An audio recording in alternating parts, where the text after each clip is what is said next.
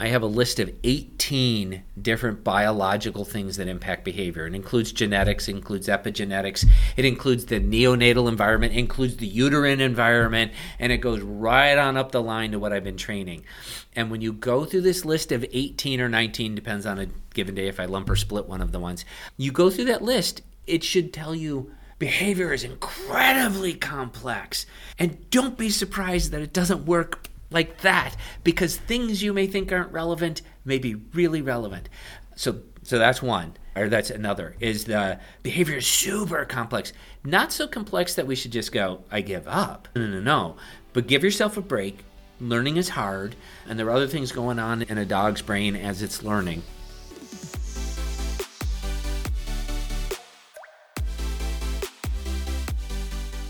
Welcome to Enrichment for the Real World, the podcast devoted to improving the quality of life of pets and their people through enrichment. We are your hosts, Allie Bender. And I'm Emily Strong. And we are here to challenge and expand your view of what enrichment is, what enrichment can be, and what enrichment can do for you and the animals in your lives. Let's get started. Thank you for joining us for today's episode of Enrichment for the Real World. And I want to thank you for rating, reviewing, and subscribing wherever you listen to podcasts.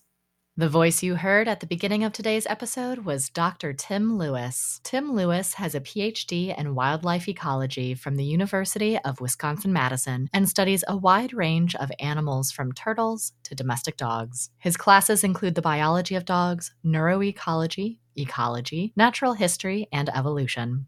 He is a professor of biology at the University of St. Thomas and St. Paul. An award winning teacher, he gives talks about dog biology around the country. He recently published Dog Biology From Gonads Through Guts to Ganglia, available both in English and German. Three border collies allow him to reside in their home.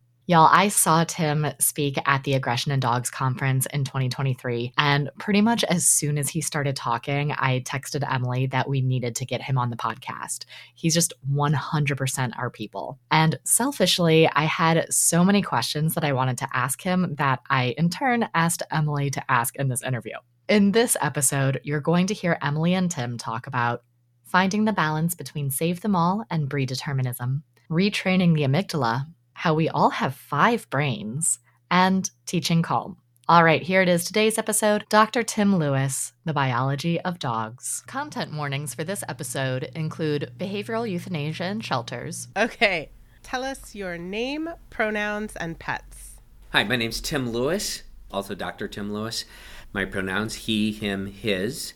And I have three dogs Wish, who's 15, Cricket, who's 7, and Trooper, who's 11 months and every bit the puppy. And I assume Trooper is also a border collie? All three of my dogs are border collies. So so you're living with a juvenile border collie right now and my hat is off to you, sir. can, I can top that. Not that I want to top. Trooper, when he was 11 weeks old, was playing with Cricket, who when she landed inadvertently broke his back leg. And the vet says, oh, this is not really a problem. Just confine him to a kennel for six weeks and take him out just to feed him and bathroom and everything will be fine. And I, I like raise my hand. Uh, excuse me, border collie, puppy, either one of those, kenneling for six weeks. No, that's too much torture. We need something else. and it it was a lot of a lot of puppy management. But yeah, he's he's got all the inquisitiveness of a juvenile delinquent. Which is great. Which is great. He's got lots of potential. He's smart. He's lovely. He knows how to wrap me around his little paw. They're they are pretty endearing for sure. Luckily for them. What do you have? I have two mixed breed dogs. Brie was a formal feral, and she's a mix. So she's like Aussie Kelpie Border Collie Blue Heeler mix. then Copper is our 15 year old. He's also mixed. He's predominantly border collie, but he's also got some chow, something else I can't remember. And then I have two eclectus parrots, Bayou and Kaya. So uh, tell us your story and how you got to where you are. Now, this is a broad question. I'm a wildlife ecologist by training. I uh, studied at the University of Wisconsin Madison in the wildlife ecology department that Aldo Leopold founded Aldo Leopold wrote Sand County Almanac, hugely influential in the environmental movement, in the wilderness ethics area. And I got into that area because I just loved wildlife all the time and loved biology and did not want to deal with sick people. I didn't want to go to medical school. I had professors all the time as an undergrad say, Why don't you go to medical school? And I was like, I don't like sick people. I don't like, like people that much, let alone sick people. And so I went to graduate school, studied wildlife, and went to a college in Ohio and taught there for 19 years studying turtles. In that time, a couple years after we bought our house, a dog showed up just on his own. And we tried, we were like, we, we don't need a dog. We don't want a dog. And Beaker didn't want to leave. And it was, he's never coming in the house. And by day two, he was in the house. And by day three, he was sleeping in the bed and pretty much running the place. And we fell in love with oh my gosh, having this dog in our life is fantastic. So we thought he should get educated, started doing dog classes, and down the way started rescuing. We, we dog sat a friend who had pair of border collies, and we fell in love with border collies, and we rescued a couple of border collies, three border collies from various situations, and had a really good time. And the third one of the the third dog, the second border collie, Gromit, is really the one that converted me from a dog owner to a dog partner, dog lover, fundamentally changed the importance from, yeah, you can be in my house to what do you need? You need us to you need a different yard? We can get a different yard. We the car's car's got to be a little bigger to hold you. We can do that. And then moved to Minnesota. I now teach at the University of St. Thomas in in St. Paul, Minnesota. And in trying to reach my students, my biology students who are non-majors, I'm always looking for tricks to reach them. I had been at a dog camp. I just broke the sequence. The dog camp comes before this dog class. I was at a dog camp, my wife was teaching at it, and I was talking to people, and they didn't know anything about the biology of their animals. They were saying ridiculous things, utterly untrue things. And I said, Hey, could I do a talk about dogs? Because these people don't really know them. And the camp director was like, You can, and if you get 15 people, that'll be fantastic. We'll give you two slots. Go for it. So I gave one talk, and 15 people showed up. Camp had about 150 people. And that was on a Tuesday. And that Thursday, when I went to give my second talk, and I was hoping I'd get most of that 15 back, there were 50 people there. And I have been giving talks at that camp every year ever since. So now, fast forward to I'm trying to reach my general science biology students. They're there because there's a requirement to take a science course, and I don't want to just teach them stuff and then have them forget it. So I'm looking for an angle to grab them, and people like dogs. So I put together a course on dog biology that that covered all of the kind of intro bio you would do, but used used biology. My students wrote in the evaluations, "You tricked us into learning biology," and I'm like, "100%." I, I picked something you were interested in. That then, I was given talks to the Association of Professional Dog Trainers, and those led to talks in a lot of different venues. And publisher Dogwise came up to me after one of my talks and they said, A bunch of people are asking about your book. And I said, I don't have a book. And they said, That's the point. You need to write one. And I, at that session of, it was in Portland, and friend Sue Sternberg and my wife and I all rented a house together, and I went and I started the book, and I wrote then Biology of Dogs, and that was my attempt to try and get the general public to learn enough science to care and enough science to understand why they can't always get the answers they want. And that's led to talks like at the aggression conference uh, for Mike Shikashio in Chicago in September, which has led to me meeting you. So it's been this trail that all goes all the way back to Beaker, who showed up in my house and just said, "I'm moving in. and I'm going to change your life." And you don't even know it. Isn't it amazing how you have these encounters with animals that at first it's you're like, oh well, it's just you know an encounter with an animal, and then it changes the entire course of your life. It's it is interesting to me how profoundly impactful they can be for us. I want to start by saying that I love your book. And I want to pull out one sentence in particular that had me internally like giving you a standing ovation, like fist pumping and shout cheering like I was at a football game. And that sentence is anyone with all the answers lacks all the evidence. I really love the emphasis that you place on how complicated all of this is and how little we actually know and how nuanced the details are and so forth. And I felt like that's a good place to start our conversation because that's the context within this conversation must happen. Everything that we discuss today is going to have lots of asterisks like according to our best current understanding or this is a simplification of a complex topic for the purposes of accessibility or just generally speaking, but of course there are outliers. So there's going to be a lot of that in the conversation that we're going to have today.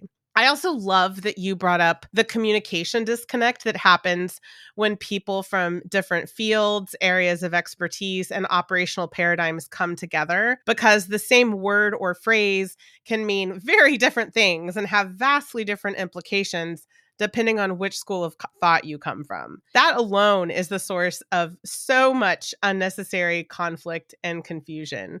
My favorite example of this is how many times I've watched a behavior analyst and an ethologist have a knock, knockdown, drag out fight because they define the word function differently. like, function means very different things in those two fields. And the debates that happen as a result of that one word having different definitions. I've eaten a lot of popcorn watching those those throwdowns, right?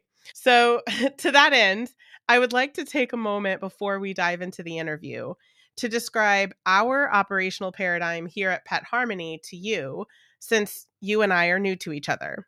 We really love thinking of animal welfare, animal care, and behavior change through the lens of enrichment. Because when we looked at the history of enrichment and, and all of the research that has been done on it, there's a lot of different definitions of that term. But the common thread through all of them is that we're taking everything into account the animal's whole life experience their environment the people they interact with the other animals that they interact with their conspecifics their health their biology their genetics their learning history all of that. We're looking at the whole picture and assessing what can we change to improve their welfare and reduce the risk of harm and just give them a better quality of life? And by improving their physical behavioral and emotional health by meeting all of their needs can improve their well-being and their ability to operate in the world more successfully thrive you know live. That is our operational paradigm. That's how we are looking at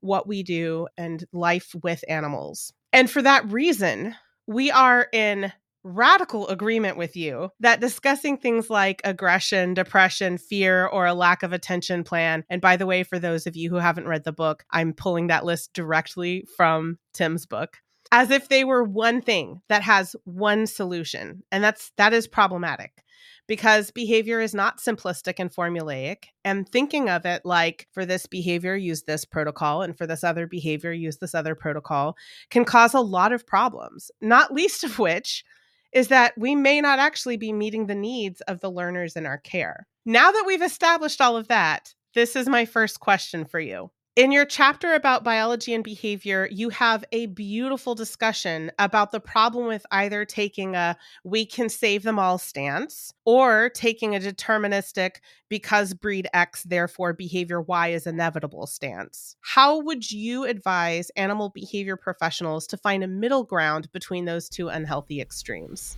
Yeah, that's a beautiful question and a complex question. And so this will be a simplified version with all those asterisks you talked about. The way I like to think about it genetics sets up some basic tendencies and you and think about it let's go to a critter that doesn't have much of a brain. Take a slug a bumblebee whatever something that's got a very simple ganglion in that eh, where there's neurons come together but there's no evidence of any complex thought. They can do complex behaviors. A bee can make a six-sided hive and nobody teaches it. Nobody teaches it to count to six. Nobody teaches it how to make wax. It just does it. So genetics can set up some pretty good complex behaviors that don't require any thinking. The brain evolved over time and got more complex to help deal with environmental situations that change more rapidly than genetics allows you to adapt for. The adaptive advantage of a brain is you can learn over most of those genetics. And it takes effort to learn over it. So the knowing breed generalities helps know where a dog's default is going to be. And knowing that a dog is really a wolf in domestic clothing helps set up the default of where it's going to go unless it's had learning and experiences to the contrary. And because of the brain, most, I am definitely not going to say all, most behaviors can be changed, modified, redirected at least a little bit on the trajectory, but it takes more effort. If I want to teach a dog that doesn't herd to herd, the default is not there I have to spend a lot more time teaching. And a herding dog's going to default to certain behaviors, but I can teach them not to because they have a brain. And the further you take from those baselines, the more effort it's going to be. I would never go into a situation and say, well, the genetics mean this, that's it, we're done. Or it's a blank slate, we can do whatever we want. The genetics help set up defaults, and the further your default is from your desired behavior, the, hard, the more you're going to have to work at consistently moving them away. Learning the defaults is important. That's why I wrote the book, Biology of Dogs, that I'm going to plug every once in a while, because it helps set up some of those basics of you're a mammal. There are some basic things mammals do that we all do, and straying from them takes effort. But you can stray from them. You can teach a mammal to jump through fire, and that's not an easy thing. So, the first lesson is learn your basics and learn what the defaults are, and then get really good at training away from when you where you need to. Yeah, I really love that and I'm going to I'm going to ask for more. I'm going to I'm going to keep going. I'm going to keep pulling this thread because one of the most helpful adages or idioms I've learned, I don't know if it's an adage or an idiom, but that really perfectly encapsulated how I was taught to think about behavior change came from Dr. Lisa Gunter. Shout out to her. She's extraordinary. And she said this to me once, and it has stuck in my brain forever. The best indicator of future behavior is past behavior. And I love that because it's not saying behavior change is impossible, don't even try if their genetics have made them who they are. What it's saying is if a learner makes a mistake, and then later they learn things, but then they're set up to make a mistake again. They're going to make mis- the same kind of mistake that they've made in the past, right? That is a really important component to striking that balance between save them all and that determinism because we really have to think about like if the mistake that they make is dangerous, then it doesn't matter how much training we do, we really have to think about whether or not it's ethical to put that behavior, that tendency, that possibility out into the general public and expect people to be able to manage that well. Where it gets hairy and where I would really love to hear your take on it because this is a, a, real struggle in shelters, right? To me, I feel like making euthanasia decisions for the wrong reasons or just not believing in behavioral euthanasia at all, those are two the two things that grieve me the most. How would you recommend people who have to make those decisions, which is they're hard decisions to make, it's a sad conversation to have, it's really hard for people to sort of make objective decisions. How would you, what would be your advice in terms of like, how do we decide whether this is an animal that we can put effort into and safely feel eth- ethically good about putting out into the world versus like, hey, this is not a risk that we should be taking? Okay. First, I'm trained as a scientist, and you're not asking a science question here and I'm definitely going to give you my opinion because I've thought about this and argued with it and debated about it. But there is not a science answer to right and wrong questions. What's the right thing? What's the wrong thing? I look at, from my lens, I'm a population ecologist. So I tend to focus on the larger group, the what's going to help sustain this population in the long run. So I look at dogs as living in, in homes and living in society and being able to go walk the streets in society in our country on a leash. But if those dogs are dangerous or perceived as dangerous, the default is society is going to shut down options. And so you're not just looking at what's the what's this individual dog, but you're also looking at what is the impact on the next 500 dogs. So if I let this dog who could be dangerous out who I've reason who I have reasonable reason to believe they're dangerous. Sue Sternberg would say every dog is potentially dangerous. We have to remember that, right? And I would say all our dogs are genetically wolves, and wolves have strong teeth and biting power, and so we are in effect walking around with a weapon that we're trying to make sure is as safe as possible.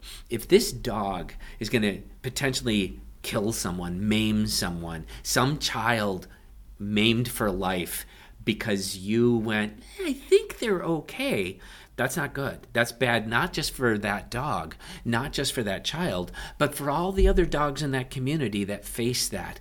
And so I don't I tend, as a population ecologist, to look beyond the one life and say, but what about all the other lives that are going to be adversely impacted if I get this wrong?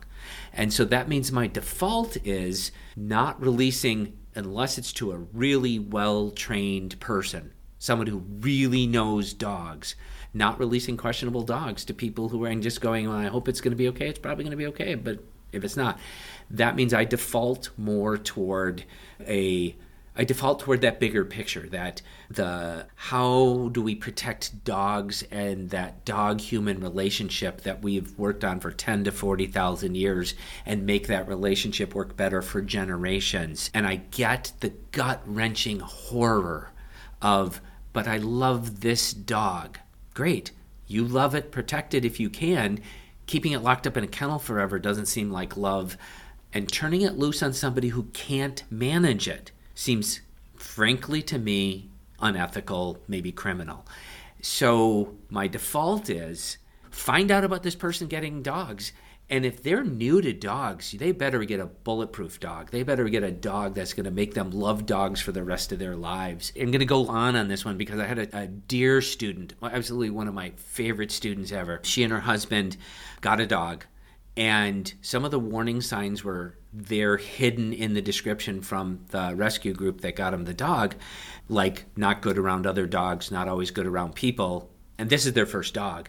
And one night, the, my student was asleep and in bed, and her husband came in like at two in the morning from watching TV, and the dog turned and tore up his hand and his arm. And you look then and you're like, they're wonderful people, but they should never have been given this dog that was known to have had problems and the more we dug into it the more. So we helped them find another dog find a bulletproof dog that's just so sociable so loves people. And they have a fantastic experience and now they're zealots for the importance of a dog human relationship. And that matters and that one dog could have ruined a lifetime of future dogs for them and their friends and whoever else they talk to. So the shorter version of that long one is i default to what's the larger impact on the dog human society and relationship and say we got to be we've got to be really careful which dogs go where and we're not careful enough. That wherever the wherever that balance point is of don't kill you can't don't kill them all don't kill any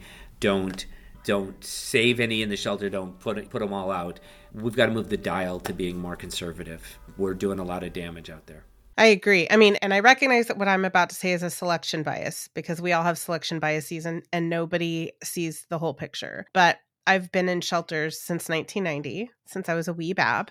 And I have watched public opinion of shelter animals shift. And it, originally it looked like a lot of people didn't think about shelter dogs. They were, when people thought about getting a dog, they'd think about buying a puppy from a breeder, any old breeder, right? The newspaper had ads and then saw a shift as the no kill movement gained some traction.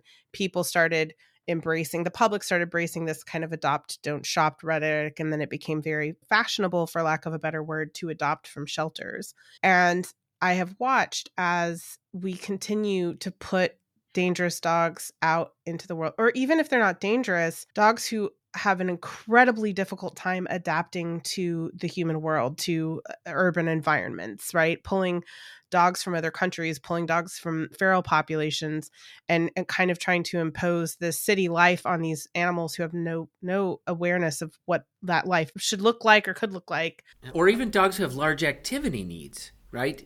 I got border collies. You can't put a border collie, you can put them in an urban environment if you have a lot of opportunities available to you. But under most, and certainly not a starter dog. Or if you get a border collie from a from a like a casual breeder who uh, their lineage is really just about looking like a border collie and they haven't really bred those breed tendencies. I've seen those types of border collies do well even in apartments, right? That's not what people think of when they think of a border collie, right? They don't think of the casual bred morphology only type of border collies, right? But a good point, Emily. Really good point. Breed doesn't control everything.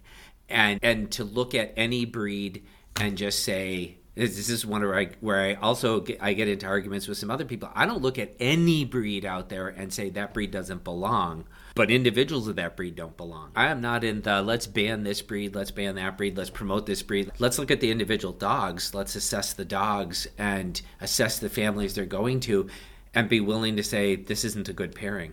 Exactly, exactly. And that's what I've seen happen over the past 20 years or so. I mean, again, my selection bias. I work in this field, so I'm more likely to see when it goes wrong than when it goes right. And I acknowledge that. And yet, what I'm seeing is public opinion shifting again from it being fashionable to adopt dogs to I don't have the time, money, and and heart heart grief, heartache ability to take a shelter dog because they have so many behavior problems. And that is a direct result of this sort of put every dog every dog deserves a home. It, it's not about deserving. It's yes, every animal deserves a high quality of life and just because something is sad doesn't mean that it's bad or wrong. And we can't sometimes we just can't give these animals the quality of life that they deserve that they should have. Yeah. And I fully respect the people who I this is a hard line. Dogs are the greatest thing in the world. I will not kill the dog. I will not. I understand that, but the corollary of that is not release every dog out to every home that comes along. And there are some dogs that absolutely shouldn't be re released. And now you got to ask the tough question which is worse? Keeping them confined for the rest of their lives or I mean, so it's it's it's two bad choices, and it's a horrible decision to have to make.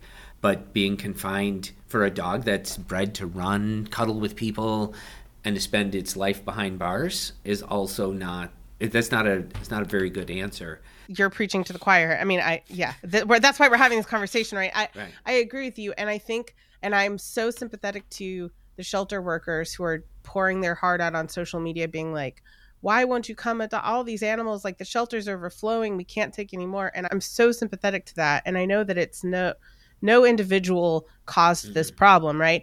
And yet some point we have to recognize that the times that we made the decision to try to save this one dog by by letting it out into the world impacted the ability for so many other dogs in the future to have a home because that dog right. then soured the perspective that people have on shelter dogs and what they are like and how safe is it to buy a, or adopt a dog from a shelter. And you and I both know that you can buy a dog from a breeder and have the same outcome. And shelter work, I have yet to meet a shelter worker who I was not impressed with and blown away by their love of dogs. This is not about shelters, this isn't about where you get your dog.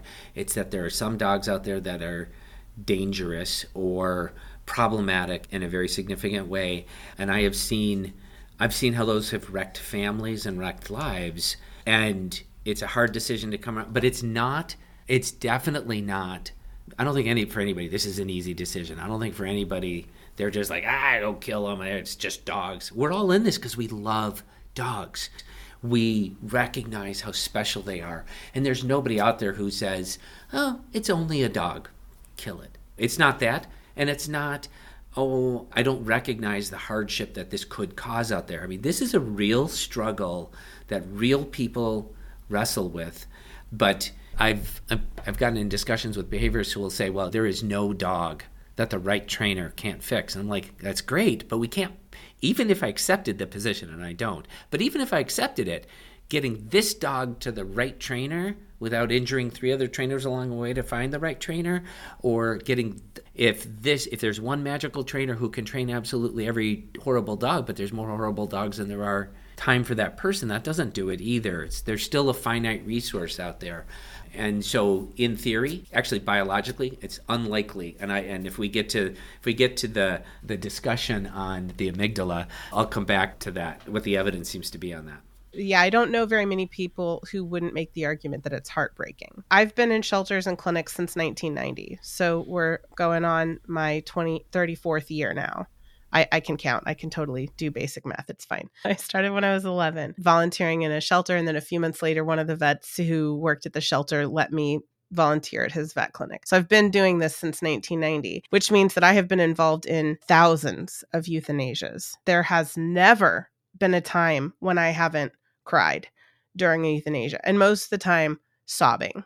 And it it is absolutely heartbreaking I have stood by every decision that we've ever made in terms of euthanasia, both in clinics and in the shelters and in the sanctuaries and in the aviaries and in the stable and in the wildlife rehab. Everywhere that I've been present for euthanasias, it has been the right decision and it has been heartbreaking. And I have never, I have never habituated to that surrendering of a life, right? So it is so without a doubt, this is a hard conversation. It's a hard decision.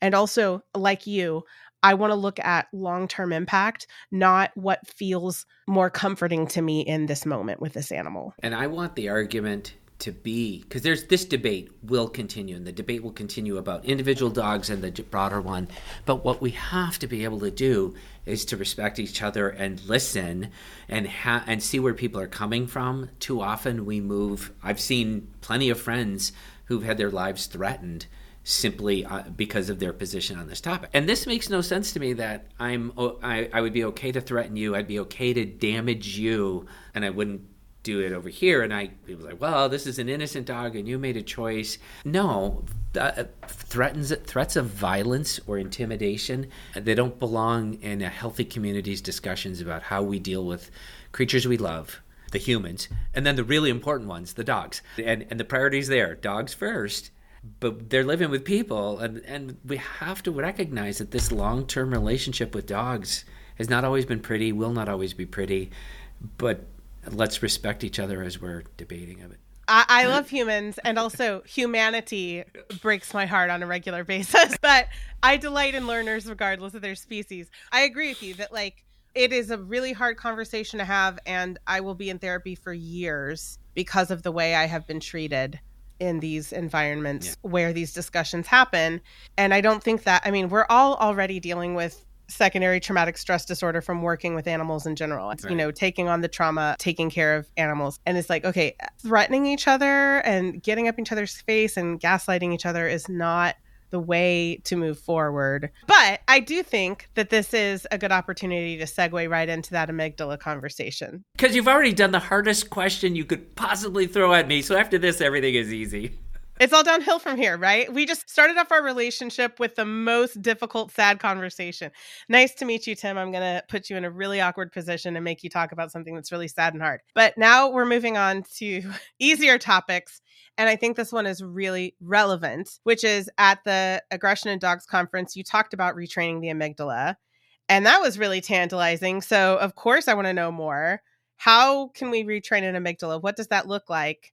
And especially, maybe we could add, like, how do we think about that? How do we add that to the conversation that we just had?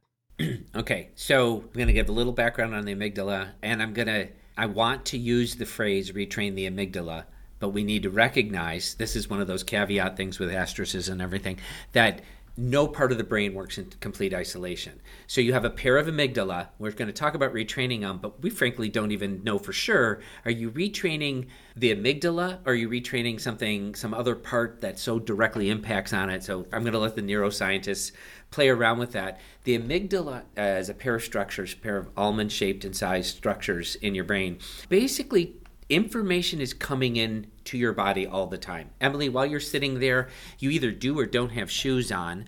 And now that I mention it, you can feel your feet, but you were ignoring that. You, the nerves were firing.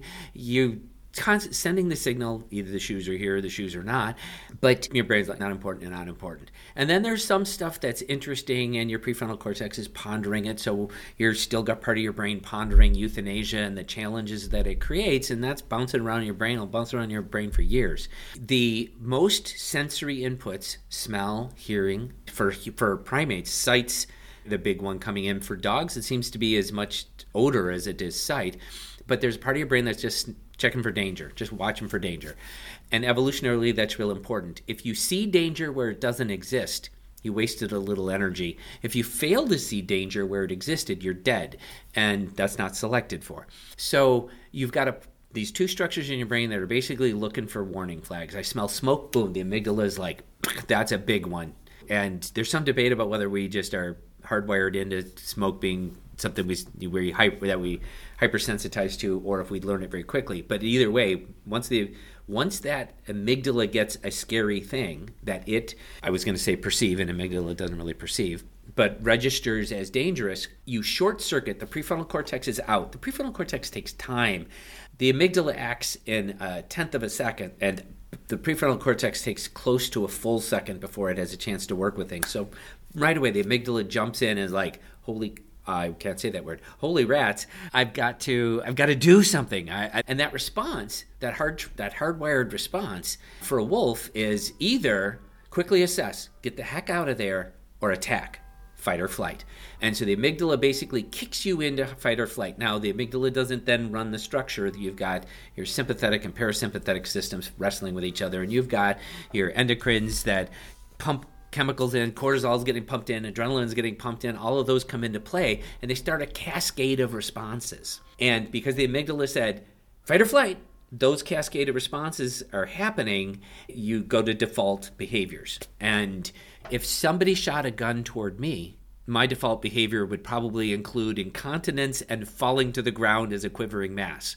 And you can take a person like me and you can retrain their amygdala response over time so that I would stand there and shoot back. That's what we do in military training. And it's taking average people, or average, and we're going to talk dogs in just a second, take average people and retrain their amygdala to not go into the flight side or the collapse into a quivering mass of jelly, but rather ignore it and respond. And that's called basic training. And the basic training that we do with humans is about eight weeks and then continued follow on for the entire rest of the profession. They're already alert, but we train them to respond to those tense situations in a less self preserving way. We train amygdalas in a super realistic two to three month immersion experience. That's what it takes to retrain an amygdala. And in the military, about 10 to 12% fail out anyway. That seems to be the untrainable number. So there is by all evidence that even in the best trained situations where people have studied and worked hard to retrain that amygdala response, there's, for whatever reason, 10, 12% washout. Can't be retrained. So anyone who says every dog can be retrained, my first response is probably not 12%. That's the best evidence we have so far. Some nobody studied that exact washout number to look at the failure to train the amygdala, but the best evidence right now is 10 to 12% you're just not going to reach no matter what you do. Okay, what do you do about them? And then it, you would have to have this totally immersive experience for two to three months to retrain and then continue that training for the rest of the life. So, could I retrain a dog not that was aggressive toward humans to not attack humans? My answer is 10 to 12% probably not of the remaining 90 88 to 90% you would need this immersive experience that was very realistic to what the dog's going to encounter the whole time and then the dog's going to have to have regular follow-on training to keep that fresh for the rest of their life. Would they would it work?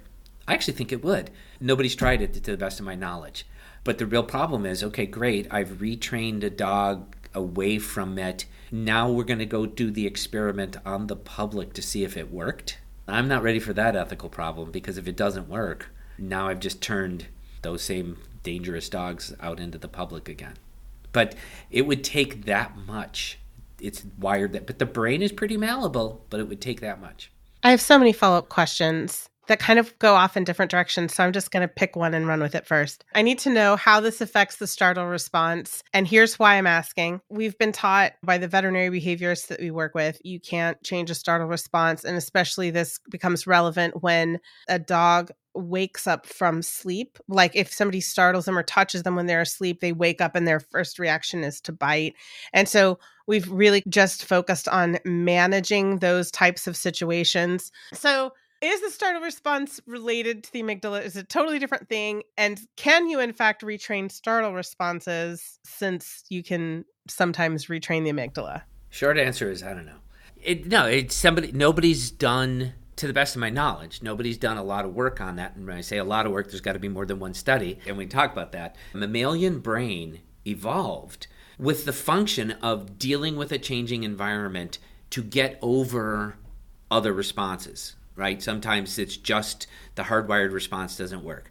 The we train people in the military to have a startle response that doesn't kill anyone around them but focuses on whatever challenges might be in front of them. And then we turn them without undoing it, we turn them back out in society, and many of them eventually lose that same trained startle response. So could it be trained away? I would expect, yeah. I expect that, except based on the fringe evidence of the failure rate at boot camps, that there's going to be some percent you could not change away, but it would take an enormous amount of training, nonstop, repeated over and over with and, and I'm not enough I'm a biologist, I'm not a trainer, so I don't know, it'd be like hey, somebody woke up, you give them something positive, some nice treat, and then the shorter they're startled, you give them more treat. I have no idea how you would do that kind of a thing. But the important point is could you do it with a hundred percent consistency? And that's what keeps coming back to training, right? If I can teach my dog to catch a ball and 95% of the time he catches the ball and 5% he doesn't, who cares about 5%? Who cares if it's 30% he drops? We're just throwing a ball anyway. A startle response that's a bite you don't get a lot of chances to train that, and you don't get a lot of, well, it was close. It was 90% of the time it was okay. It's got to be rock solid 100%, and you can never, it's a logical impossibility. You can never be 100% sure of something like that. So, could you? I think theoretically it's a biological reality. Is it a practical, trainable reality? I don't think so.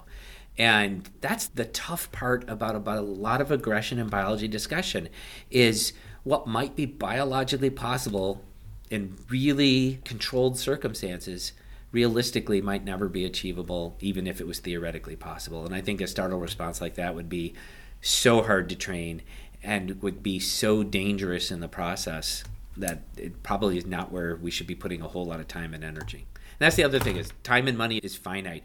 I've yet to meet a shelter or a person I don't run in the circles where I meet people with so much money they don't know what to do with it. You'd have to say, well, this one dog getting so much intense training with a small percent that they could still fail afterward, and it could be a small child that they failed with. Allie and I met at a sanctuary that where we both worked over 400 dogs the majority of the population of which had serious maladaptive behaviors that was an extraordinary experience in teaching me what is possible because what we were able to accomplish there what is possible because our full-time job was working with these animals with really serious and complex behavior issues what we were able to accomplish with these animals was really astonishing to me that w- the results we were able to get. And also it, it taught me a very clear and stark lesson about the difference between can and should because like yeah yes in in this very controlled environment where you have a massive staff of people who are working full time to care for these animals, it is possible to do extraordinary things. And also, that is in no way implementable in the real world with people who are not trained to do this and it's not their full-time job and all of that yeah, right that's that, that's 100% agreement with what i was trying to say that even if you could do this, do this proper boot camp and do it all right, even if you could, transferring that to a real world situation is just hard to imagine. You're starting to maybe understand why our book is called Canine Enrichment for the Real World and this podcast is called Enrichment for the Real World. Because basically what we're talking about is central to to our operational paradigm, the it, difference between can and should. Right. And well, in in 40 million dogs there's going to be one who genetically can do can fly. Bad example because they're not going to fly. Um, but you know some extreme thing and that doesn't say it doesn't translate to therefore every dog has the potential to do that and therefore we you find the real world with the real world handlers rather than the ones who were trained to defend themselves. You're working a shelter. You're trained to defend yourself. You know how to read the dogs better. You know how to defend the, yourself better. It's a very controlled environment, and that's not the real world for most dogs or most people. A second question about the amygdala thing. Typical way that I approach working with an animal who is reactive and typically like defaults to a fight response, conflict seeking, whatever you want to call it. Typically, I like to teach that animal escape first. Like you can move away from distressing things, you don't have to move towards it. So teach them that, like, hey, escape is an option. And then we teach, right now you can coexist in a space with this thing and good things happen. And then we can teach, like, hey, how do you feel about investigating? How do you feel about checking it out and maybe realizing that the boogeyman's not actually a boogeyman after all? And obviously, that's not going to be advisable in every situation, but teaching the animal how to make those decisions. That process that I typically do, although again, behavior is a study of one and every animal is different, and sometimes that's not the approach I take, but my kind of my go to process, we're typically teaching those skills before the dog is in that fight, flight, freeze mode. We're, we're typically teaching it when the prefrontal cortex is still on the clock. So here's the part that I've always wondered about. Wait, how long does it take you to teach that? Kind of flight seeking instead of conflict seeking? On average, they can learn it on cue in under a month. To get them to the point where they it's totally fluent and they don't need a cue it's default well the the environment is the cue. It's a default response whether or not their handler's presence can take anywhere from i think 4 months is the soonest i've seen that happen upwards of a year sometimes for it to be like really solid default response regardless of their handler being present so you just answered the amygdala retraining question. Okay, so I was going to ask like so here's why I'm not here's why I wasn't clear about the amygdala thing. Because we're not teaching it when they're in that fight flight and freeze mode. We're teaching it sub threshold for lack of a better term, right? Sure. And, and in and in military training, they don't take you to the fight or flight mode and teach you. They get you closer and closer to it. So that was my question is is it that we're teaching them how to do it is is that an example of retraining the amygdala or is it just that we're teaching them to never get to that fight flight and freeze mode? So that remember when i started and i said well i'm not sure if we're really training the, the amygdala or the other things associated around it or that are interplaying with it because it's probably the amygdala is not some guy sitting there in the brain going checklist oh this hit three out of four let's pull the alarm because it's going to have other parts of the brain. The brain's really, here's a surprise. One, the brain's really complex. Two, there's really five of them. So, and at some point we should talk about that. The I do want to hear more about that. Okay. So, what you're doing is you're reframing in the brain what are the criteria to trigger the amygdala. And I don't know if that's happening in, in, the amygdala or it's happening in parts that are processing things before they get to the amygdala, but you're doing exactly what I'm describing. And you now have a larger sample size that moves outside the military, which I'm now going to be throwing in when I talk about it instead of just going, well, in the military they do this. I do think that's exactly what you're doing is you're you're getting the brain to reframe the brains we'll stop. We'll, we'll just hold the brain right now. You're getting the brain to reframe the situation so it doesn't trigger. Because once that amygdala is triggered, so there, there's two parts, right? So it's a really interesting question, Emily. Are you retraining everything to keep the amygdala from triggering, or are you retraining the tr- amygdala once it triggers? And that's a fascinating question. I haven't really thought of that way. I'm going to check into that. Yeah, be, because that's a it's a really good question. Certainly, if you can prevent the amygdala from triggering rather than retraining the amygdala, you won. So it doesn't matter. But it's a fascinating biological question if you're retraining the output from the amygdala or you're retraining the input to the amygdala. Right. This is not a question that needs to be answered in order for people to successfully go out there and help their dog. The biologist wants to know, but the biologist and the nerd, who's not a biologist but just a nerd, want to know actually happening? Are we retraining the amygdala? Or are we just teaching the animal that these things aren't these like survival situations that they thought that they were? I would. I'm going to hold you to that. I want to follow up with you. And- yeah, no, uh, this you've got me intrigued. So sweet. All right, awesome. All right, so really, I think those were my two biggest questions about the amygdala. So let's talk about those five brains that we've all got. All right. So you get most biologists into a room or neuroscientists into a room, and most still are referring to the brain. And it's the, certainly the paradigm we're operating under. But let me offer you some interesting information that I think I think is pretty clear. You've got more than one brain going on. Let's start with: Have you ever found yourself eating something after you said, "I shouldn't eat that"? Did anybody eat or drink anything after saying, I shouldn't eat or drink it. We do it all the time. Why does this happen? In your mesenteries of your intestines, you've got enough ganglia that in a human, when put together, are the size of a cat brain. And it's a distributed network. And until we had computers and could understand how distributed networks worked, we never thought of that acting as a collective. But that would be the first brain that would evolve And a lot of your neurotransmitters that are doing the work in your singular cranial cavity up there, a lot of those neurotransmitters are actually produced in the gut. And they're produced in the with those neurons that are making the ganglia. So you have clear evidence is you have I think clear this uh, you have a gastric brain and that would be the first brain that evolved and it controls things like eating. And if an organism doesn't eat it doesn't live for another day. And so you, it, it, makes sense that that would evolve first. And that's not the brain that's to respond to the environment. That's the brain that's like feed me. And the reward drugs like dopamine are going to be produced there because you're driving the organism to do it. Now let's jump up to the cranial cavity.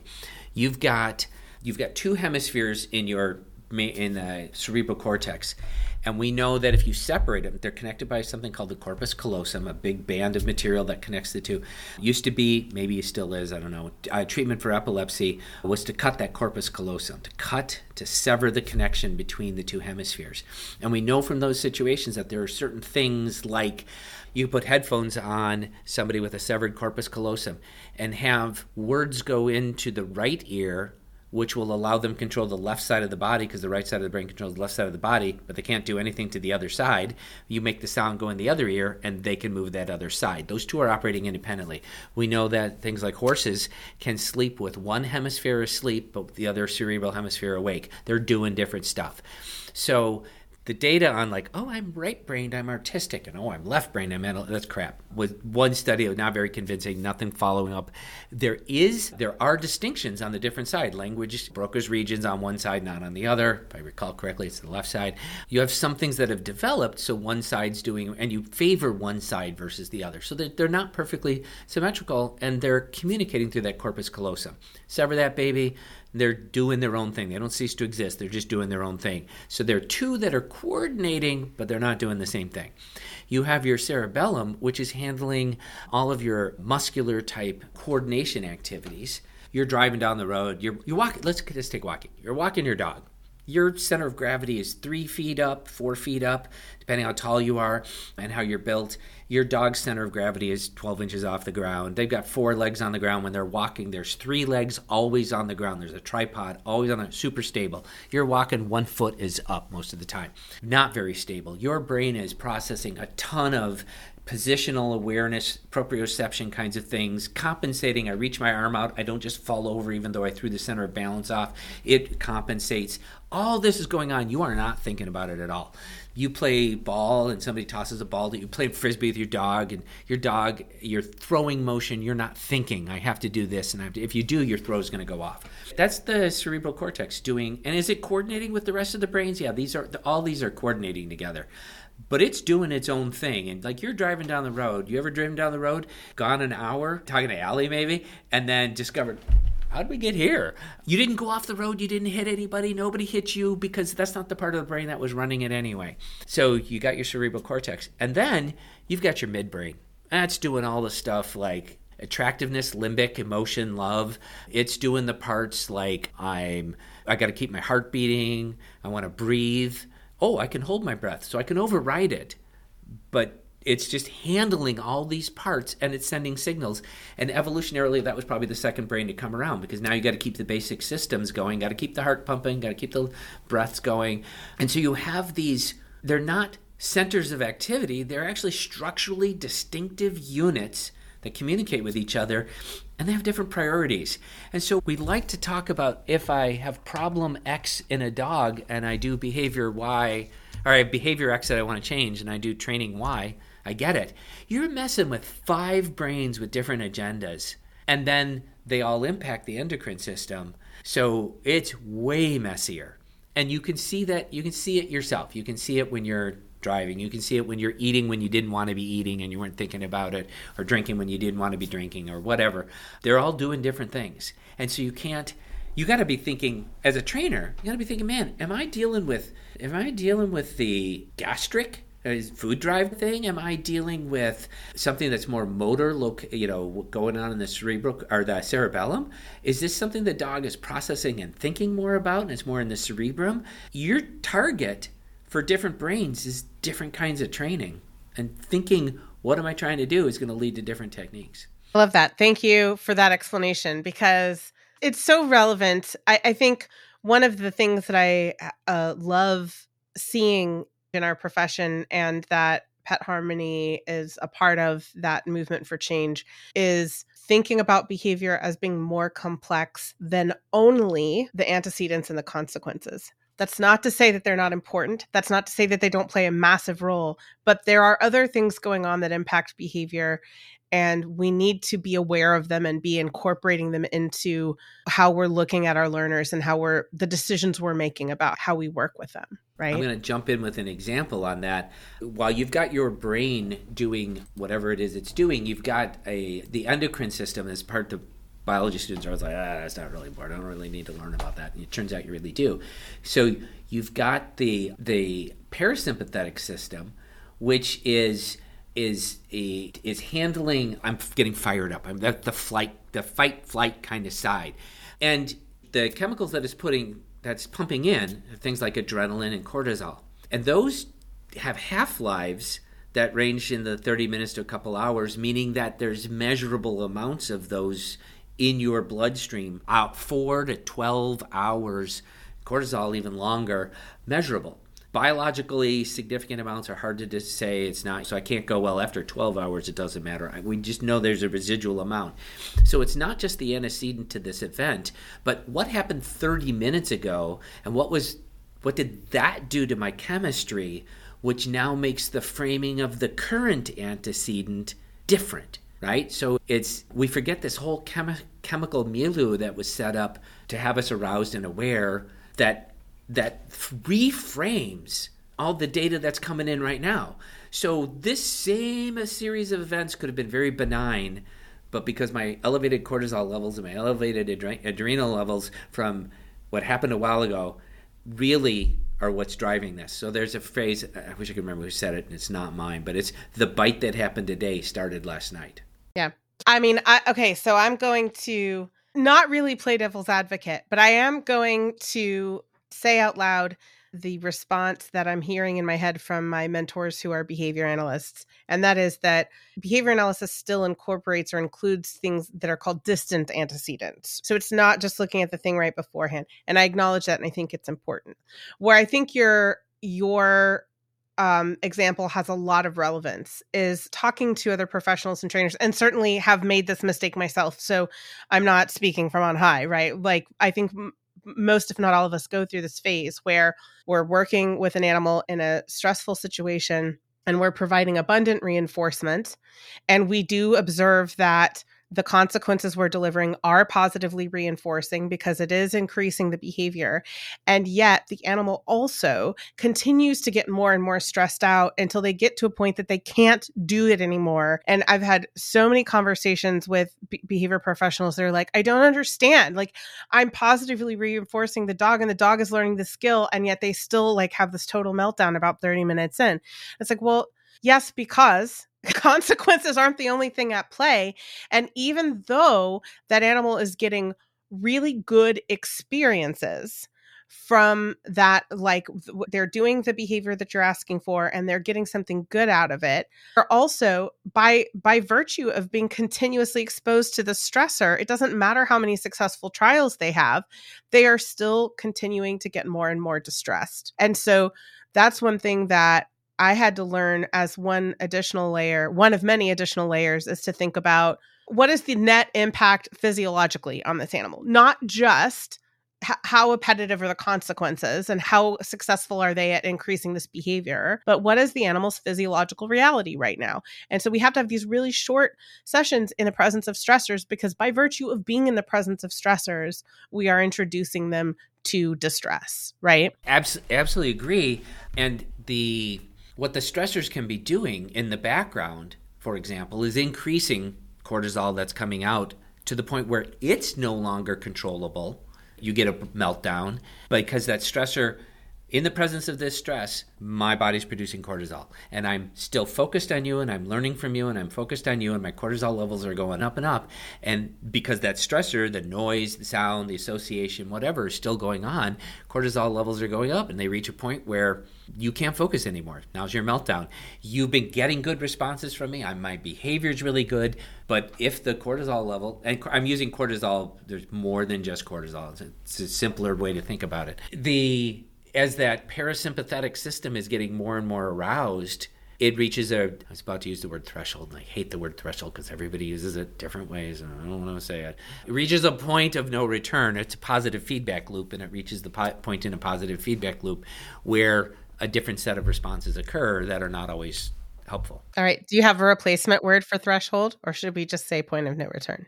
God, that's a really good question because it's it is a physiological not a psychological, it's a physiological threshold. The problem is this is one of those we could debate threshold, does it mean this, does it mean this? The concept is uh, you pass in a positive feedback loop. I'm going to use frustration. I tell you, I interrupt you, you get frustrated. I interrupt you some more, you get a little more frustrated. I interrupt you, you get a little more frustrated. And it, at this point, we can still back down. I can go, so sorry, Emily, I keep interrupting you. And your frustration level hopefully comes down. But if I keep doing this, and you're like, that is not listening, and you blow and you're like you I, I there's expletives that I'm not going to be able to say on the show. Right? You dump them out, and it's like you don't even listen. You don't even care. This is how fights occur in relationships, right? And you just reach that point of no return where you can't calm it back. You have to go through the negative actions, and then that settles it back. On a more positive side, that's often used in sexual arousal examples, where okay, a little more aroused, a little more aroused, a little more aroused. Now we've reached the point that there's only one way out of this. And those are positive feedback loops. And negative feedback loops are where you can keep coming back centered, where the more of the stimulus, the more you get centered back. Yeah, I'm not opposed to the word threshold. I know I've had this discussion with a couple of friends a lot, and I and threshold is the word I want, but the problem is the community uses it differently and so then it's up to me to come up with another word that's as good as threshold, and I don't have one. But just recognize that the way behaviorists use it and the way I'm using it there are in now are similar but not the same. Now we're gonna switch gears and talk about the the opposite of amygdala freaking out. You also speak about teaching calm. And there are a lot of relaxation protocols out there, and I've used many of them to greater or lesser effect and there are certainly ways to teach an animal to have like like an off switch or like a you know slow your roll signal but i was curious if you consider those example of examples of teaching calm and how do you teach calm and what behaviors or body language signals are you looking for to assess when calmness has been achieved i don't teach calm I am not a professional dog trainer. I'm a biologist.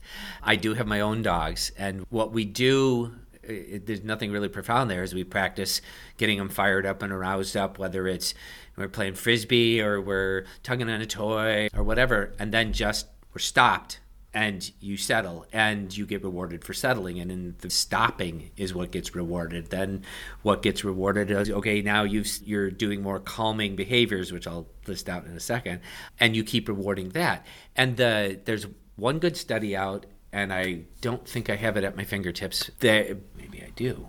Let me just see. Do I have it?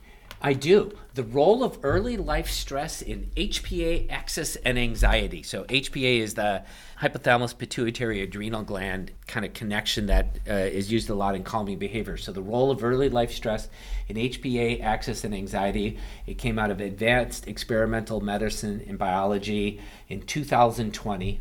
And what they found was that exposure to mild or moderate stressors early in life, so puppy stages, uh, makes it easier to control hypothalamus pituitary adrenal gland complex to bring it back down. So dogs that practice this as a puppy learn it better than dogs that learn it later. So there is some age benefit to, to doing that training early and that extreme or prolonged stresses induce a hyperreactive HPA axis. So, this is where the hypothalamus pituitary adrenal gland fires off all the time and can contribute to lifelong vulnerability to stresses. So, it's teaching it young helps a dog calm in those situations. And later, if you don't, it actually works the opposite direction and builds more and more stress in their life.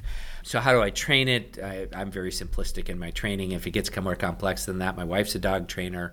My friends are dog trainers. I go to them and I have them say. In fact, I have just as a person can't be their own coach. I have my go-to whenever I get stuck or whenever my wife gets stuck. We call her up on the phone, and boom, and you need that go-to person who can just look at it a little more objectively and say, "Hey, here's what's going on." But um, teaching calm is something you start early, and what you're biologically doing. The hypothalamus is a part of the brain that takes nerve inputs from the brain through neurons and then responds by sending out signals that change the chemistry through the pituitary gland. And that chemistry is not as fast as neural responses, but that's that interface for dealing with stress. And if you practice stress and stress reduction early, it works better than waiting till later. And what do I look for? Room full of behaviors. I, I give a lot of talks, like Association Professional Dog Trainers, and I'll say, okay, we, we you, do you know what it looks like when a dog is calm versus when a dog is stressed? And every one of them, yes, absolutely. And then you say, okay, give me a specific thing to look for. And one person will say it's this, and another person will say, no, no, not that. It's this way, and they nuance it. And, no, you're looking for this, and the room erupts in a debate about something we all agreed. Sure, I can tell calm when I see it, but to delineate the criteria. So, yeah, a relaxed, less tense body, more relaxed eyes, more relaxed ears, slower breathing. Those are all the kind of obvious ones. But then when you say, well, how much slower? Well, slower than it was? Yeah, we're looking for change in that direction because a slower respiration means there's less metabolism going on. If there's less metabolism going on, the, the muscles aren't burning as much right now. So you're looking for that. You, if you could check the heart rate, you would be you would see slower heart rate. But then you start getting into the debates about well, do the ears have to be in this position or that position and all that? And my answer is you need to know your dog. I said this a couple times in my book. You need to know what normal looks like so you know what abnormal is. My dog carries his tail, Cricket carries her tail up all the freaking time. People see her and they're like, "Oh my god, she's really aroused. She's going to It's like, "No, that's just the way she just always carries that tail high." I know her. I see I know what normal is. This is normal. If you know what normal rest looks like, you know what normal calm looks like in your dog, you'll be able to tell when it's not. And I really encourage people to start writing things down. You think this is what I'm seeing? When my dog calm looks like this, measure the respiration oh, my gosh, in a 15 second period, I had five breaths. Well, that would only be uh, 20 respirations per minute. Well, is that normal or not normal for my dog?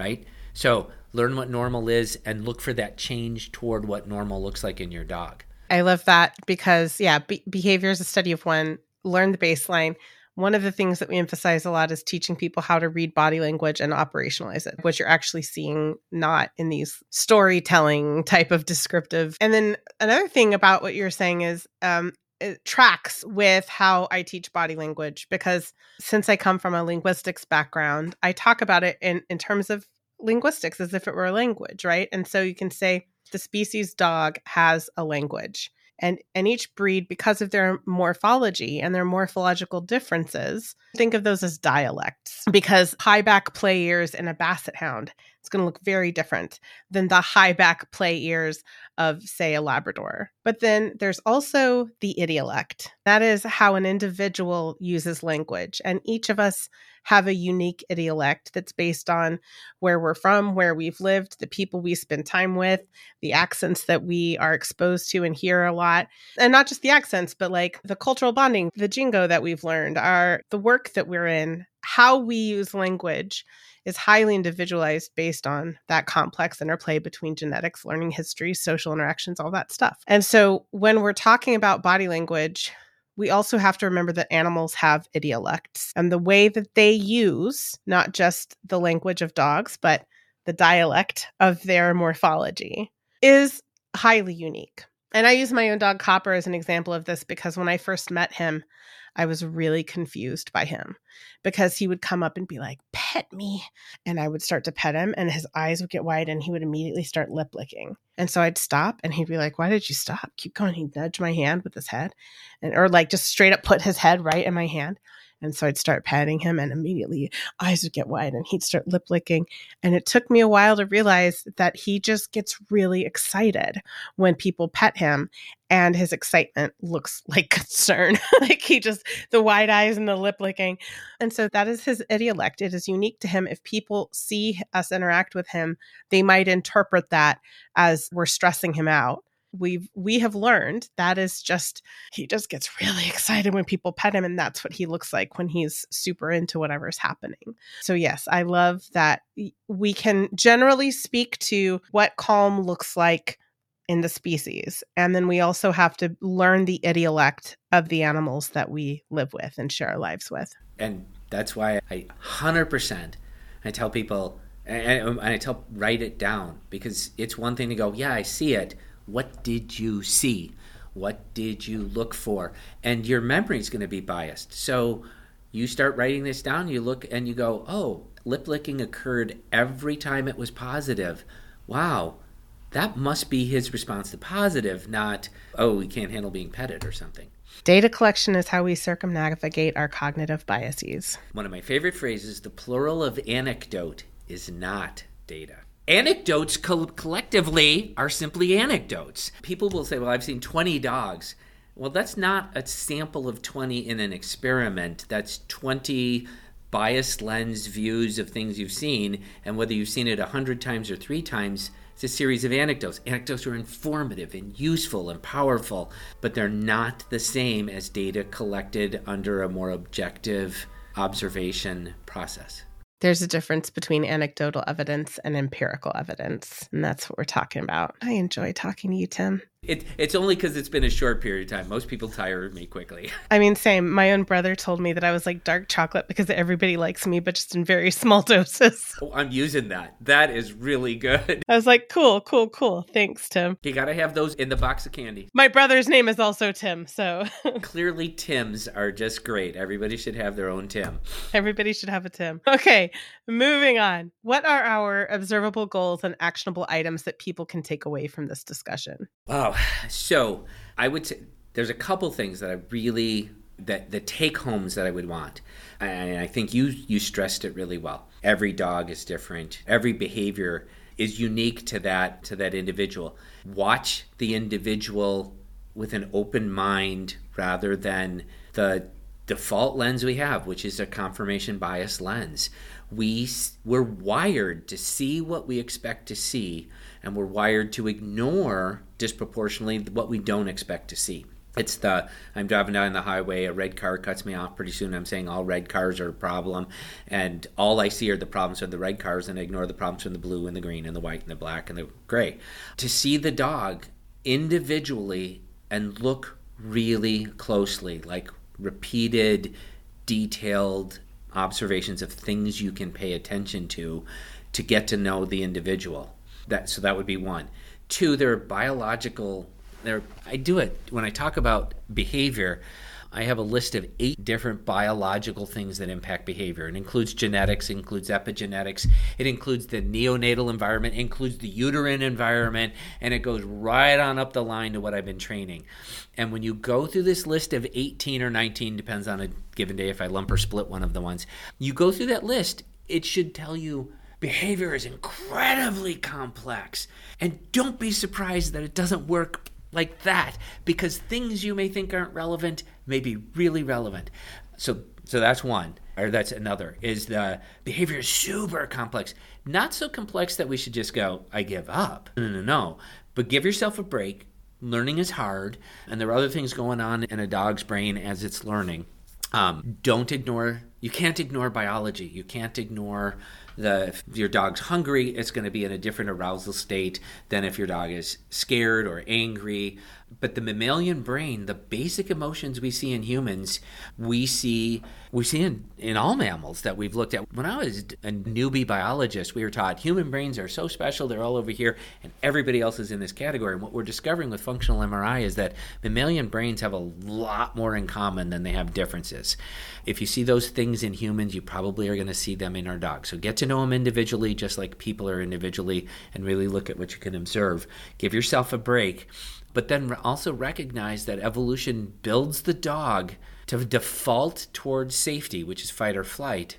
Because if you err and you fight or flee, you're probably going to live to see another day. Although fighting is dangerous. So there's all kinds of pre aggressive, and I get into discussions with people about whether this is really part of aggression or pre aggression, behaviors that show the dog is aroused and is moving down that path and get to know those so you can watch for them and work on those to get your dog more centered again. And then practice the calmness. Train it. Train calmness the way you train fetching a ball every day and with rewards because um, calmer dogs are going to be better than dogs that default toward some higher anxiety level. And then i'll throw in a plug the thing you should have done before you got your current dog so, is look for dogs that are gen- genetically predisposed to orient toward humans, sociability. And it's not a simple thing to measure. It's it's influenced by at least seven different genes but looking for dogs, choosing dogs because of their temperament first instead of their looks first or their breed first or their friends or relatives or opportunities. I knew I met a guy who was picking his next dog because he wanted blue eyes. Like, That's it. I want blue eyes. I was like, I want a dog that won't take my eyes out. So that was a whole series of things that I would take home from this. Biology matters. Biology matters. I appreciate all of your takeaway points because, yes, to all of them. I think that what you have brought us today is really about the complexities of behavior don't actually lead us to be more cold and clinical, which is what I think a lot of people fear when they think about taking a science based approach. What actually what this knowledge gives us is more compassion and empathy and a more realistic way of approaching the animals in our lives, right? When we're talking to pet parents about what is possible with their animals, and in this case, we're talking about dogs, there is a way to be compassionate but realistic. So we don't guarantee behavior because there are so many complex systems at play and we don't have control over very much of it, right? Um, so we we don't believe it's ethical to guarantee behavior. But what we do tell the pet parents that we're working with, our clients, that what we can guarantee is that we can help them have a better understanding of their pet and that we can improve their quality of life. And we may have to shift our goals based on how their pet responds to the work that we do. But the reality is, we can't guarantee outcomes. We can guarantee that we can give them better understanding and improve their quality of life. That's what we can guarantee. And that is and that is that is both compassion and realistic. That balance of compassion and realism is so important right? So i appreciate everything that you're saying because basically you're just validating how we operate. I'm giving you some of the biology behind it. I think that's part of the perspective I try and add as a biologist is it's some of this it's not just it's not a black box where strange things we don't understand are going on. We understand why things were wired this way, why they can be rewired. We understand some of the physiological processes involved. We understand why sometimes it doesn't work and it's you can't guarantee behavior because there's way too much that impacts it plus the plus an animal's own initiative to do other than it was trained. We give the members of our professional development group Pet Pro the opportunity to ask questions of our guests. And the most popular question that we received was Anecdotally, it appears that gut instability is more common in modern dogs, or at least client dogs that present with behavior issues. Is this true? And if so, why? How important is a healthy gut for behavioral health? And I think it's great that this ties neatly into talking about the brain gut connection from earlier. Yeah, so this is a it's a really good question. And it's a hot area of science right now, the changes in the gut biome. So here's what I can say with great confidence from the scientific evidence. Changing gut biome affects behavior. Okay, that covered the science. Now you get there's a whole bunch of questions. Can I change in the real world? Can I change my dog's biome can I change my dog's biome or not in the real world? If I can, what do I want to change it to? So, some examples there are dog food products out there, they're probiotic. This will give your dog's gut a better biome. We don't get to see the data on what they're claiming is better. Dog research is mostly done by private food companies. The material the, is not subject to the normal scientific review, peer review process, and so they can do an experiment, keep all the material proprietary because they gener- funded it themselves, and say this probiotic is the one that works the best, and we have no data to compare it to. So we don't know what really works. We don't know what those what that gut community should change too. Like we haven't said, we haven't been able to say this strain will cause this behavior, this strain will cause this behavior. We don't know.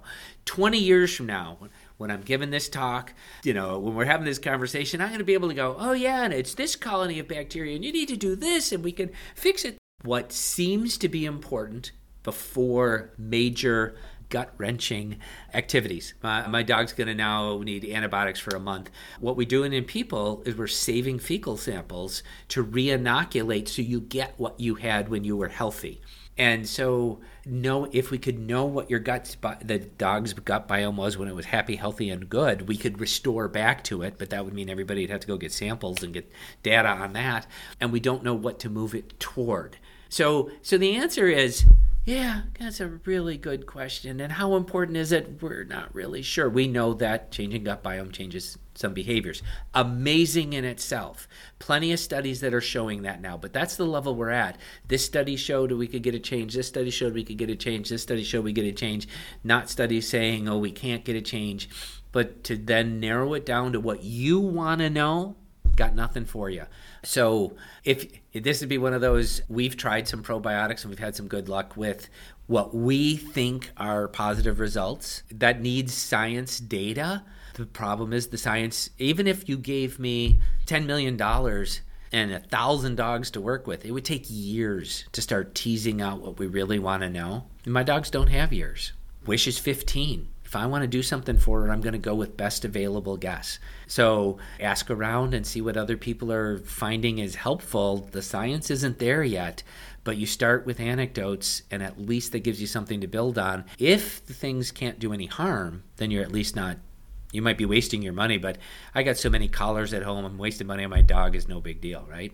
It's not the satisfying answer your community would want, but it's just where the science is right now. Yes, it matters yes, we're going to get some really good information in the future, but we're not there yet.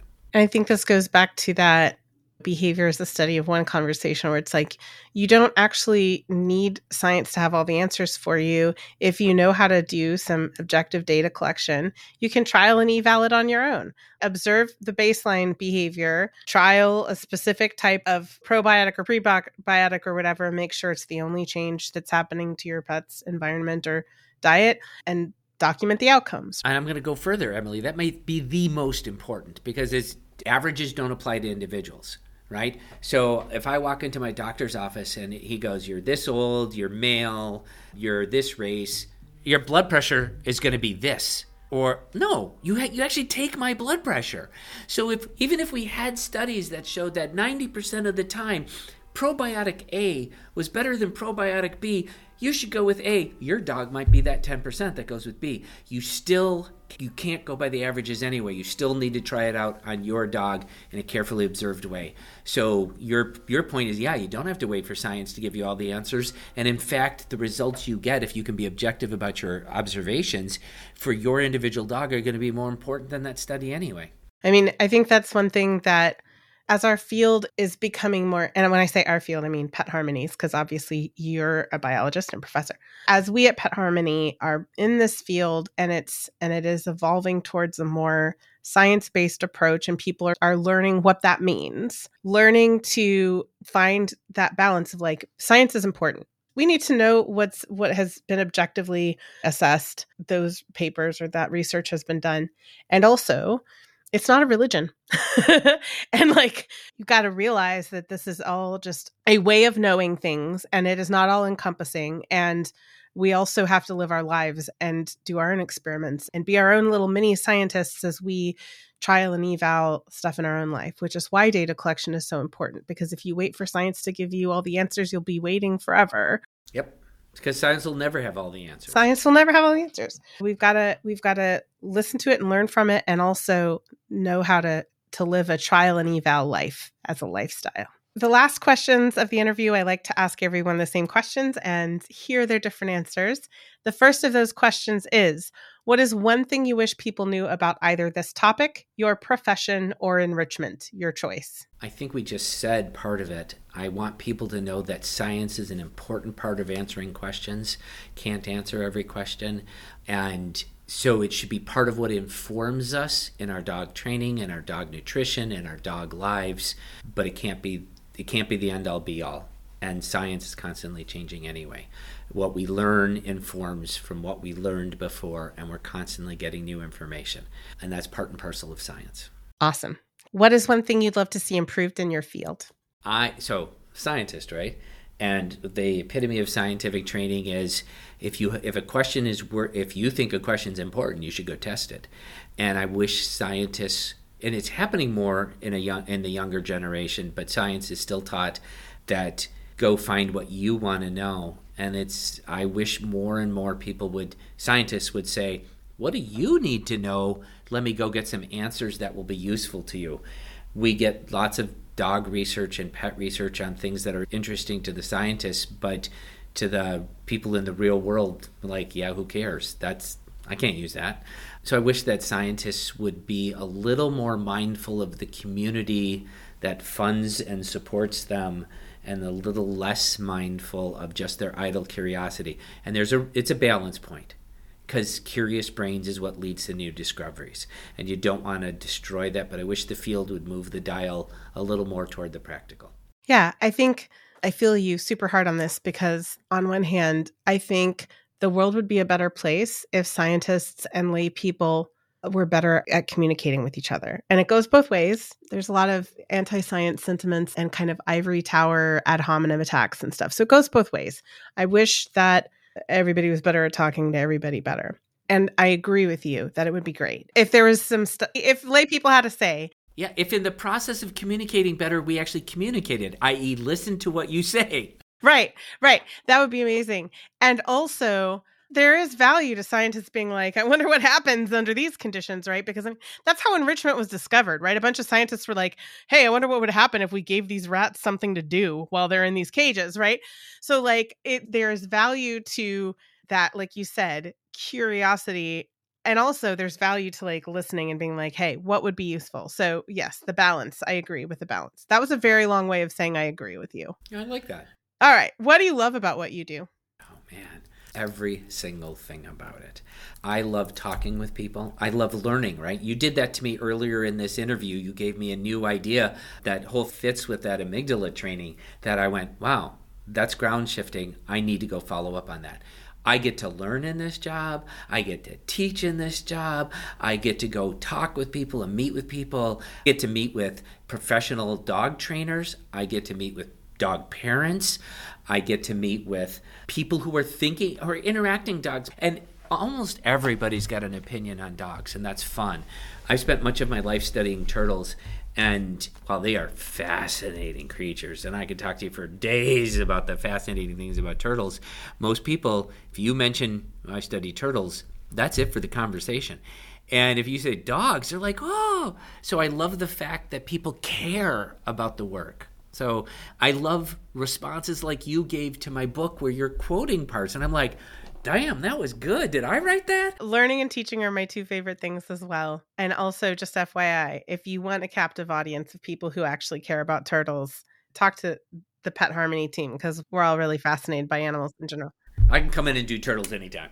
Yeah, Allie has a turtle named Zorro, and and hit, the saga of Zorro is just a never-ending delight. Yes, well, we need to talk turtles at some point. So the thing I that they your team probably knows because they're a little more informed, but turtles live a really long time, and the typical painted turtle can live 50 60 years box turtles 70 80 years sea turtles 200 years um, and we so we give a, a kid a turtle for a christmas gift you gave him a life potentially lifetime gift so that's cool. But that's an aside. It's the same with parrots. I I'm a parrot person, obviously, and I love parrots. And also, when people gift a parrot to somebody else, I'm like, realized you saddled them with 80 years of taking care of a toddler with a can opener on her, their face, right? Like, was that really the best plan? So, yes, same with reptiles, or at least turtles and tortoises. It's like, if they want a lifelong companion, this is it. Did they want it though? Were they prepared for all that's involved in taking care? Yeah, you'll have to see at some point Allie's setup with for Zorro. It takes up a huge part of her office. He's got his own like like tank that's like sunk into this structure she built. It's pretty great. Okay, what are you currently working on? If people want to work more with or learn from you, where can they find you? So, I, in addition to this interview, I'm doing an uh, aggressive dog workshop presentation with Mike Shikashio, who did the aggressive dog conference in September. He and I are doing one next together. He invited me to do one. We're doing it next I guess that's two weeks from the time of this interview, not the time this broadcast. But there are webinars like that that are out there already with that I've been a part of. And then there's two future projects that I'm working on. There's well, I'm going to go categorically two categories. Two organizations that are do a lot of dog training that want to bring more science in and are nationally known that are talking to me about getting involved with them, doing some webinars for them. One way or the other, or both. I'm part of the holdup is trying to make sure that is this going to be one exclusive to the other. So I'm not naming names at this point just because it's not meant for a business point of view, but I don't want to put one of them or the other on the spot. So there will be some webinars put together that'll be explaining some of the basic biology. For example, a quick plug from the book dogs don't see the world hear the world smell the world the way we do and if you learn that your dog is not taking in the world the same way you are you will learn to train it a little differently the next book that i'm working on i've had a lot of people ask me to do one that's more specifically on the biology of behavior which I can functionally do a chapter on each of the 19 different things that influence behavior. I think what the public would love is with each one of those a series of and here's what you do as a trainer because of it if i go that path i will I, i'm currently working on the biology side of it but I want to make sure I bring in some trainers to help me include what are some of the training implications here, or what are some of the real, I like your language, some of the real world implications for that. It's all well and good to say that uh, uterine environment mattered in my puppy. Two little, two males on either side of a female changes that female differently than if she would have been three females in a row in the uterus. If you want some pretty incredible anecdotal stories of litters that have been split up and had different conditions, I'm your girl because I've got some pretty cool ones from working in shelter and rescue. So, so working on that biology of dog behavior book, I'm going to come around and interview you. Dude, sign me up. I'm here for it all day, every day. I'll I'll do whatever. I'll do whatever. Okay that all sounds exciting. Thank you so much for sharing information, shareable links, all of that stuff will be in show notes for those of you listening in. And and then of course, if you have not checked out his book yet, highly recommend it. Biology of Dogs is m- my new favorite book. Thank you so much for joining me today. I really enjoyed this conversation. I'm I'm grateful for you being here today. And Emily, I want to one I want to thank you for having me but also for the attitudes and training you're promoting, the focus on what can actually happen in the real world and enriching a dog's environment so it has better health and better opportunities. I just appreciate everything you're doing. Well, thank you. Likewise. I appreciate what you're doing as well. What did I tell you? Tim is just so knowledgeable and gives us so many things to think about in this interview. This is one that I'm definitely going to have to listen to multiple times to let it all sink in. There's just a treasure trove of information that, at the end of the day, helps to make us more compassionate and also more realistic about how to care for the animals in our lives. Next week, we'll be talking about how to trial gut brain health. Thank you for listening. You can find us at petharmonytraining.com and at Pet Harmony Training on Facebook and Instagram, and also at Pet Harmony Pro on Instagram for those of you who are behavior professionals. As always, links to everything we discussed in this episode are in the show notes, and a reminder to please rate, review, and subscribe wherever you listen to podcasts. A special thank you to Ellen Yoakum for editing this episode. Our intro music is from Penguin Music on Pixabay. Thank you for listening and happy training!